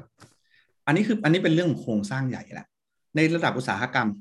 ระดับอุตสาหกรรมเขารับซื้อเขารับซื้อเป็นเม็ดสำเร็จมาเนาะเขาไม่รับซื้อเป็นพอร์ตกลมๆมาครับเพราะฉะนั้นตรงเนี้ย มันก็ต้องแบ่งเป็นสองส่วนคือส่วนที่ว่าเกษตรกรและภาครัฐต้องมานั่งดูว่าเอาไปทำอะไรได้บ้างสองคือเป็นเรื่องของ innovation ที่ต้องมาคุยกันต่อไปว่าเราจะเอาไปทำประโยชน์อะไรกับมันได้ เยอะครับเวสตัวนี้เยอะมาก เป็นมองมองอีกแบบหนึ่งก็เป็น opportunity ด้วยนะครับ ใช่ใช่ครับ แต่อย่างที่บอกคือเราเอาไปทำในเรื่องของบรรจุภัณฑ์อย่างเงี้ย มันก็เป็นเรื่องของคอสที่มันเกิดขึ้น แล้วก็ process ที่มันเกิดขึ้นเพราะฉะนั้นคือมันต้องมีการศึกษาจริงจังแล้วต้องมีหน่วยงานมาไกด์ไลน์ให้ นะฮะต้องต้องบอกว่าตอนนี้ชุมชนสังคมบ้านเราเป็นสังคมเกษตรกรรมพื้นฐาน ที่หลังจากได้ Product มาเสร็จปั๊บเวสที่มันเกิดขึ้นเนี่ยเขาไม่ได้มองในจุดนั้น เราต้องสร้าง value ให้ได้อย่างตัวพี่เองเนี่ยพี่พยายามสร้าง value อยู่อ่าพี่ใช้ห้าเปอร์เซ็นที่ไม่ใช่เปลือกนะคือเปลือกของเมล็ดภายนอกที่ไม่ใช่ตัวเซลลูโลสหรือเปลือกใหญ่ๆพี่เอามาทำเป็นชาอ่าโอ้ชาเปลือกโกโก้อะตัวนี้ก็มีทำอยู่ เราลดได้เล็กน้อยก็พยายามลดให้ได้มากที่สุด อย่างน้อยลดได้สองเปอร์เซ็นต์สามเปอร์เซ็นต์ก็ถือว่าช่วยแล้วเนาะแล้วเอ่อนอกจากเรื่องพวก waste ที่เกิดขึ้นแล้วอะพี่บอลแบบในมุมมองของพี่บอลเนี่ยค่ะ ที่อยู่ในเอ่อวงการโกโก้อย่างเงี้ยค่ะ คิดว่ามันยังมีแบบปัญหาทางด้านอื่นอีกไหมในแบบวงการโกโก้ในโดยเฉพาะในบ้านในบ้านเราอะค่ะ คือถ้าสมมติเราเราอยากจะยกระดับโกโก้ใน ในบ้านของเราในประเทศไทยอย่างเงี้ยอ่าให้มันไปได้ไกลมากกว่านี้อ่าโอเคคิดว่ามันยังมีอุปสรรคอะไรอีกไหมคะปัญหาหลักๆ คือเรื่องของ quality ปัญหาหลักๆเลยคือเรื่องของ quality สังเกตไหมบริษัทอุตสาหกรรมหลายๆอย่าง หรือทุกอุตสาหกรรมเขาพยายามรักษา quality ของเขาบ้านเราในยตอนนี้ยังมีปัญหาในเรื่องของว่าคุณภาพของเมล็ดเนี่ย อาจจะไม่ได้มาตรฐานเสมอกันตลอดทุกฤดูกาลเม็ดฤดูฝนได้ผลหนึ่งอย่างฤดูร้อนได้หนึ่งอย่างฤดูหนาวได้อีกหนึ่งอย่าง เรายังไม่สามารถสร้าง constant product ตลอดปีได้สองในเรื่องมาตรฐานที่เราจะสามารถที่ก้าวต่อไประดับนานาชาติได้ ไม่ว่าจะเป็นเรื่องมาตรฐานของพวกสารเปลือกเจือปนต่างๆออ toxin อะฟลาท็อกซินหรือสารเคมีที่เกิดจากการปลูกนะครับตรงนี้เป็นเรื่องของออการพัฒนา เพราะฉะนั้นคือการให้ความรู้และการพัฒนามาตรฐานตรงนี้เป็นเรื่องหลักๆ ต่อมาคือเรื่อง food safety food safety จะไปผูกกับเรื่องของสารเคมีตะกี้เนาะ เราต้องให้ความเข้าใจมากกว่านี้ และเกษตรกรแล้วก็คนทำทั้งช็อกโกแลตคนทำโกโก้ต้องให้ความสนใจมากกว่านี้นะครับ สุดท้ายคือความหลากหลาย ความหลากหลายบ้านเรามีความหลากหลายสูง เราต้องทำยังไงให้ความหลากหลายของเรา ออกไปสู่ตลาดให้ได้ opportunity ที่ออกไปสู่ตลาดของบ้านเราตอนนี้ยังน้อย เรายังมีเวทีที่ออกไปต่างประเทศได้น้อยมาก เมื่อเทียบกับประเทศอื่นๆ ที่เขามีเวทีที่จะส่งออกไปให้ต่างประเทศเห็นได้เยอะขึ้น แต่ปัจจุบันนี้ก็เริ่มที่จะเห็นหลาย ๆ หน่วยงานให้ความสำคัญ เข้ามาพัฒนาในเรื่องของมาตรฐานของช็อกโกแลตเออของขออภัยเมล็ดโกโก้มากขึ้นนะครับ แต่ว่ายังต้องอีกสักระยะหนึ่งนะครับ เพราะว่ามาตรฐานพวกนี้มันพ่วงย้อนกลับไปที่ process เริ่มต้นคือตั้งแต่การปลูกการเก็บเกี่ยวการหมักนะครับ อันนี้คือหัวใจหลัก ๆ เลยที่คิดว่าถ้าจะพัฒนาเราต้องพัฒนาเรื่องจากเริ่มจากคุณภาพ และมาตรฐานของสินค้าเราให้ได้ก่อน นี่คือจุดแรกเลยครับก็คือจาก process ทั้งหมดนี้ก็เขาเรียกว่าอะไรอะจริง ๆ แล้วแตนอะเป็นคนหนึ่งที่อยู่ประวัติสนใจในวงการโกโก้ไทยอืมแล้วก็มีความเชื่อมั่นอย่างแรงกล้าว่าพวกเรามี potential มากพอที่จะสามารถแบบยกระดับวงการโกโก้ในไทยให้ไปออกสู่นานาชาติได้ แล้วก็อืม แต่มันอาจจะต้องใช้เวลาแล้วก็มีให้อ่ามีหน่วยงานให้ความรู้หรือว่าทำให้มันแบบว่าระหว่างองค์กรต่างๆ หรือระหว่างนักวิชาการแล้วก็เกษตรกรแล้วก็เขาเรียกนักนักแปรรูปใช่ครับ ซึ่งมันเป็นเพราะมันเป็นเรื่องที่ต้องเกี่ยวเนื่องกันเนาะสิ่งที่แปนอืมพูดถูกร้อยเปอร์เซ็นเลย อันนี้ก็คือ สิ่งต้องต้องพูดอย่างนี้แล้วกันว่า หลังจากพี่เข้ามาสู่วงการโกโก้และช็อกโกแลตเนี่ยพี่เราพี่เห็นว่าวัยรุ่น อายุยี่สิบกว่า เริ่มหันกลับมาทำตรงนี้ รู้จักพี่รู้จักน้องคนหนึ่งอยู่ที่เชียงราย จบวิศวกรรมคอมพิวเตอร์ แล้วไปอยู่ออสเตรเลีย แล้วกลับมาบ้านไม่ทำงานปลูกโกโก้ ผลิตโกโก้ขาย เขาก็สามารถทำได้และทำได้ดีด้วยทำให้เห็นว่าปัจจุบันเนี้ยเกษตรกรรมเนี่ยมันไม่ใช่เกษตรกรรมแบบเก่า หรือคนยุคเก่าเท่านั้น คนยุคใหม่เริ่มก้าวเข้ามาแล้วเอาเทคโนโลยี เอาความรู้ เอาโน้ตฮาวที่ตัวเองมีเข้ามาใส่มากขึ้น นี่คือ potential ที่มันจะก้าวไปข้างหน้าได้เร็วขึ้นอย่างที่แตนพูดถูกร้อยเปอร์เซ็นต์แต่สิ่งหนึ่งที่ต้องให้ความสำคัญอีกอย่างหนึงคือเรื่องของพื้นฐานความรู้ ความรู้เนี่ยในความรู้ในการจัดการต่างๆผลิตเนี่ยมันต้องเป็นความรู้ที่ถูกต้องและเป็นความรู้ชุดเดียวกันมันมีคำพูดจากเพจเพจหนึ่งที่พี่ติดตามอยู่ชื่อว่าเพจเด็กเชียร์ช็อกโกแลตเขาบอกว่า การให้ความรู้ในการทำช็อกโกแลตเนี่ยควรจะเป็นความรู้ที่ถูกต้องและเป็นความรู้ชุดเดียวกัน ถ้าเป็นความรู้ที่ถูกต้องและชุดเดียวกันเนี่ย มันสามารถจะพัฒนาไปด้วยกันได้ แต่ถ้าต่างคนต่างสร้างความรู้ของตัวเอง และไม่แชร์กัน หรือไม่กระจายความรู้ตรงเนี้ยลงไปให้ถึงคนที่ใช้งานจริง ตรงเนี้ยมันก็ไม่สามารถเดินไปด้วยกันได้นะฮะเพราะฉะนั้นพี่เลยมองว่ามันต้องเป็นสังคมแห่งการแบ่งปัน ไม่ใช่สังคมของกำไร นะฮะในการทำงานโกโก้ให้มันไปข้างหน้าได้เนี่ย มันเป็นสังคมของการแบ่งปันแชร์แบ่งปันความรู้และเป็นความรู้ที่พื้นฐานจริง ๆ อย่างที่พี่ทำอยู่เนี่ยคือ พี่ทำงานกับเกษตรกรหลายท่านมาก เราไม่เคยบอกสูตรว่าต้องหมักหกเจ็ดแปดอย่างนี้ไม่ใช่ เราเข้าไปดูว่าเขาทำอะไรอยู่ ไปนั่งดูเขา แล้วคุยกับเขาว่า ผลของเขาดีหรือยัง ถ้าเขาไม่พอใจ เราก็ไม่ได้บอกว่าเขาต้องทำยังไง เราลองไกด์เขาว่า ลองปรับหนึ่งปรับสองดูไหม แล้วเราไม่บอกว่าเกิดอะไรขึ้น หลังจากเขาปรับให้เขาเริ่มปรับ แล้วมาเปรียบเทียบของเก่าเขา และอธิบายให้เขาปรับปรับแล้วได้อะไร ปรับเพื่ออะไร ผลปรากฏก็คือมีเกษตรกรบางท่านจากเมล็ดที่ไม่เคยขายได้เลย จนตอนนี้ผลิตไม่ทันอืมนะครับ เพราะฉะนั้นคือพี่เลยมองว่าการ sharing know-how พวกเนี้ยเป็นสิ่งหนึ่งที่มันน่าจะเกิดขึ้นในสังคมโกโก้บ้านเรานะครับ แล้วก็ทำยังไงที่จะทำให้เมล็ดของเราเนี่ย มีมาตรฐานเทียบเท่ากับ หรือมากกว่าเมล็ดของอินโดเมล็ดของทรินิดัดเมล็ดของไอวอรี่โคสต์ให้ได้นะฮะอันนี้นี่คือ goal เนาะมันน่าจะเป็นไปได้ในอนาคตอย่างที่แตนพูดก็อ่าจากจากที่อ่าแบบพี่บอลได้พูดถึงแบบประเด็นสำคัญหลาย ๆ ประเด็นนะครับ ในเรื่องของอาการพัฒนาวงการโกโก้ต่อไปเนี่ยคือผมคิดว่าอ่าเรื่องหลักๆ ที่ที่พอจะจับได้เนาะก็คือคิดว่าเป็นเรื่องของความความสำคัญของเรียกว่าฟันดัมเ n นทัลอะพื้นฐาน คือเราคือเราต้องเหมือนกับเริ่มจากมีรากฐานให้มันแน่นแฟ้นก่อน คือก่อนที่เราจะอ่าคือไม่ใช่ว่าเหมือนเน้น เรียกว่าเน้นแบบเน้นกำไรฉาบฉวยแบบอย่างรวดเร็วอย่างเดียว แต่ว่าคือถ้าเราเหมือนกับเฮ้ยมีการแบ่งปันความรู้ นะครับ มีการแบบมีการตั้งคำถามคิดให้เข้าใจจริง ๆ ว่าแต่ละอย่างเราทำออกมาได้แบบนี้เพราะอะไรนะครับทำไมถึงมีทำไมแต่ละเจ้าถึงแตกต่างกันมีเราสามารถทำอะไรได้บ้าง อะไรอย่างเงี้ย เป็นต้นคือคือผมคิดว่ามันมันเป็นเรื่องที่ผมว่าค่อนข้างจะสอดคล้องกันนะกับกับแบบอย่างอย่างพอดแคสต์ของเราเองก็ก็จริง ๆ ก็มีเป้าหมายที่ว่า เออคือเราอะอยากให้คนแบบว่าตั้งคำถามมากขึ้นนะครับเออเวลาที่มีใครมาแบบเหมือนเล่าเรื่องอะไรให้ฟัง ไม่ว่าจะเป็นเรื่องวิทยาศาสตร์เรื่องอาหารหรืออะไรก็ตาม คือเราก็อยากเราอยากเราอยากเปิดให้ให้ให้คนรู้สึกว่ามันมันโอเคที่จะตั้งคำถามนะครับแล้วก็โอเคที่จะมาถามกันว่าก่อนที่คุณจะได้เหมือนกับข้อสรุปตรงนี้ออกมา เออมันมันคุณคุณคุณมีกระบวนการความคิดออกมาเป็นยังไงอะไรเงี้ยครับ ก็เลยคิดคิดว่านะครับอ่าอ่าคิดคิดว่าค่อนข้างมาในทางเดียวกัน แล้วก็อ่ารวมไปถึงแม้กระทั่งสิ่งที่พี่บอลพูดถึงอ่าเรื่องปัญหาของอ่าของเสียครับอ่าก็เป็นก็เป็นหนึ่งในในอันเดียวกันที่คือคือถ้าเรามองมองในมุมว่าเฮ้ยเราจะแบบเหมือนกับ ผลิตผลิตอย่างเดียวเพื่อมาขายทำกำไรอย่างเงี้ย เราก็จะมองว่าเฮ้ยมันเป็นขยะแล้วก็ไม่มีประโยชน์ทำอะไรไม่ได้ แต่ถ้าเกิดเรามองอีกมุมหนึ่งคือเรามองว่าเฮ้ยในอนาคตเราก็อาจจะมีการผลิตตรงเนี้ยมากขึ้นไปเรื่อยๆขยะตรงเนี้ย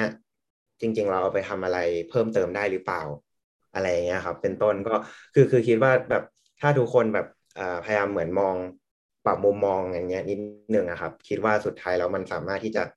เปลี่ยนเปลี่ยนเปลี่ยนปัญหาให้กลายเป็นโอกาส ก็ยังได้นะครับ แล้วก็เป็นการพัฒนากันอย่างยั่งยืนไปด้วยกันนะครับ อืมใช่นั่นคือนั่นคือสิ่งที่พี่อยากให้เกิดขึ้นในอนาคตนะครับ โดยโดยภาพรวมและโดยสุดแล้วเนี่ยช็อกโกแลตเนี่ยมันเป็นเรื่องใหม่ของสังคมไทยเนาะณตอนนี้ต่างประเทศอาจจะเป็นเรื่องปกติมันเป็นเรื่องใหม่ของสังคมไทย มันเพิ่งก้าวเข้ามา มันเป็นการลองผิดลองถูก มันเป็นการ experimental หรือการทดลองตลอดเวลานะครับเกษตรกรเราเองเนี่ยก็ต้องเรียนรู้ที่จะทำงานไปด้วยกันฝ่ายวิชาการไม่ว่าจะเป็นหน่วยงานต่างๆ หรือเป็นผู้ผลิตต่างๆเนี่ยก็คงต้องให้ความร่วมมือและร่วมทำงานเดินไปกับเกษตรกรเดินแบบสามขา ช็อกโกแลตไม่สามารถจะทำงานคนเดียวได้ คนทำช็อกโกแลตไม่สามารถจะเดินเข้าไปปลูกทำได้แต่ใช้เวลาสามปี คนปลูกบางคนอาจจะทำไปถึงช็อกโกแลตได้ แต่ให้มันดีที่สุดเนี่ย ถ้าเราสามารถจับคนกลุ่มคนมามัดรวมกันได้ และพัฒนาไปด้วยกันนะครับ และทุกคนตั้งคำถามว่าทำไมนะฮะช็อกโกแลตเนี่ยมันอยู่กับคำว่าทำไม ถ้าหากว่าเราตั้งคำถามว่าทำไม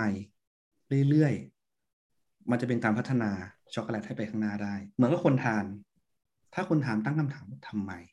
เหมือนที่แตนถามพี่ตลอดว่าทำไมมันเป็นอย่างนั้นทำไมถึงเป็นอย่างนี้ นี่แหละคือจุดกำเนิดและจุดเริ่มต้นที่ดีสุดของการที่เราจะ ทำให้ช็อกโกแลตเป็นที่รู้จักและที่นิยม ต่อมาคือพอมีคำถามทำไมมากขึ้น คนรู้จักมากขึ้น มันก็จะพัฒนากลายเป็นพืชเศรษฐกิจของไทยได้นะครับ มันก็จะพัฒนาวงการไปได้เรื่อยๆนะฮะตรงนี้ที่เรามาคุยกันมันเป็นแค่จุดเริ่มต้น จุดเริ่มต้นของว่าโอเคช็อกโกแลตมันเป็นยังไงบ้าง เรายังไม่ลงรายละเอียดเลยว่า แต่ละกระบวนการเป็นยังไง วิทยาศาสตร์มันเกี่ยวข้องยังไง ในกลุ่มของน้องๆเองเนี่ยพี่มองว่าเรามี potential ที่จะสามารถที่จะเอาวิทยาศาสตร์เอาความรู้ของเราเข้ามาเกาะ มาช่วย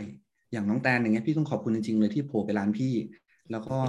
ช่วยช่วยในเรื่องของตอบคาถามพี่ในเรื่องของการคั่วซึ่งเบลเคมพี่คำเดียวคือแย่มากนะฮะตอนนี้ก็คือพี่เลยมองว่ามันเป็นการคอร์รัประหว่างคนทุกรุ่น มันไม่มีคำว่าผู้ใหญ่ไม่มีคำว่าเด็ก ช็อกโกแลตมันไม่ใช่ของสำหรับเด็กอย่างเดียวต่อไปนี้ มันเป็นของของทุกคนที่สามารถที่จะสร้าง และก็เดินไปด้วยกันได้ เราสามารถที่จะสร้างแวลูจากมันได้ นะครับ อันนี้ก็คือสิ่งที่พี่อยากฝากทิ้งไว้ว่า อยากให้ทุกคนทานอย่างมีความสุข ทานแล้วถ้าหากว่าเรามีคำถามก็ถาม ถ้าทานแล้วมีคอมเมนต์ก็คอมเมนต์นะครับ ช็อกโกแลตไม่ใช่ของหวานเสมอไป ในบางมุมช็อกโกแลตเป็นยา บางมุมช็อกโกแลตเป็นอาหาร บางมุมช็อกโกแลตเป็นวัฒนธรรม และวิถีชีวิต มันอยู่ที่เราจะมองช็อกโกแลตว่าเป็นในมุมมองไหนมากกว่ากัน นะอันนี้พี่ขอฝากทิ้งท้ายไว้เลยแล้วกันว่า อยากให้พวกเราเนี่ยในมุมวิทยาศาสตร์เนี่ยเราจะสามารถ contribute อะไรให้กับโลกของช็อกโกแลตได้บ้างนะฮะอันนี้เป็นสิ่งที่พี่ฝากน้องๆไว้เนาะอนาคตเผื่อเราจะได้คุยกันอีกหรือร่วมงานกันอีก ได้เลยค่ะ พี่บอลสำหรับสำหรับคอนเทนต์วันนี้เกี่ยวกับโกโก้เนี่ยแต่งต้องพวกพวกเราชาว The Science Shot Podcast เนี่ยต้องขอขอบคุณพี่บอลมากที่มาร่วมแชร์ แล้วก็เหมือนช่วยเหมือน ทำให้มองเห็นภาพเกี่ยวกับกระบวนการผลิตโกโก้ หรือคราฟช็อกโกแลตในปัจจุบันมากขึ้น รวมถึงแบบหมายเอ่อช่วยแชร์ จริง ๆ เราจะสังเกตเห็นได้ว่าแบบพี่บอลก็จะมีพูดเกี่ยวกับกระบวนการทางวิทยาศาสตร์ ซึ่งมันเป็นสิ่งจำเป็นมาก ๆ ในการเอ่อเรียนรู้หรือว่าจริงๆทุก ๆ วงการอย่างเงี้ยค่ะกระบวนการวิทยาศาสตร์ก็คือการตั้งคำถามแล้วก็การพิสูจน์ แล้วก็สรุปผลเนี่ย คือมันเป็นกระบวนการที่สำคัญสำหรับทุกวงการเลยก็ ขอบคุณมากยินดีๆสำหรับครับยินดีสำหรับวันนี้ด้วยค่ะ ยินดีเลยครับ ผมขอบคุณน้องๆในการที่เปิดโอกาสให้พี่มานั่งคุยเนาะแล้วก็ฝากทิ้งท้ายคำเดียวเอ่อสมัยพี่เรียนพี่ไม่เคยคิดว่าสิ่งที่พี่เรียนมาเนี่ย มันจะมาใช้วันนี้เราอยากจะฝากคนที่เข้ามาดูเนาะที่เป็นน้องๆบอกว่าเฮ้ยวิชานี้เรียนไปทำไมวะ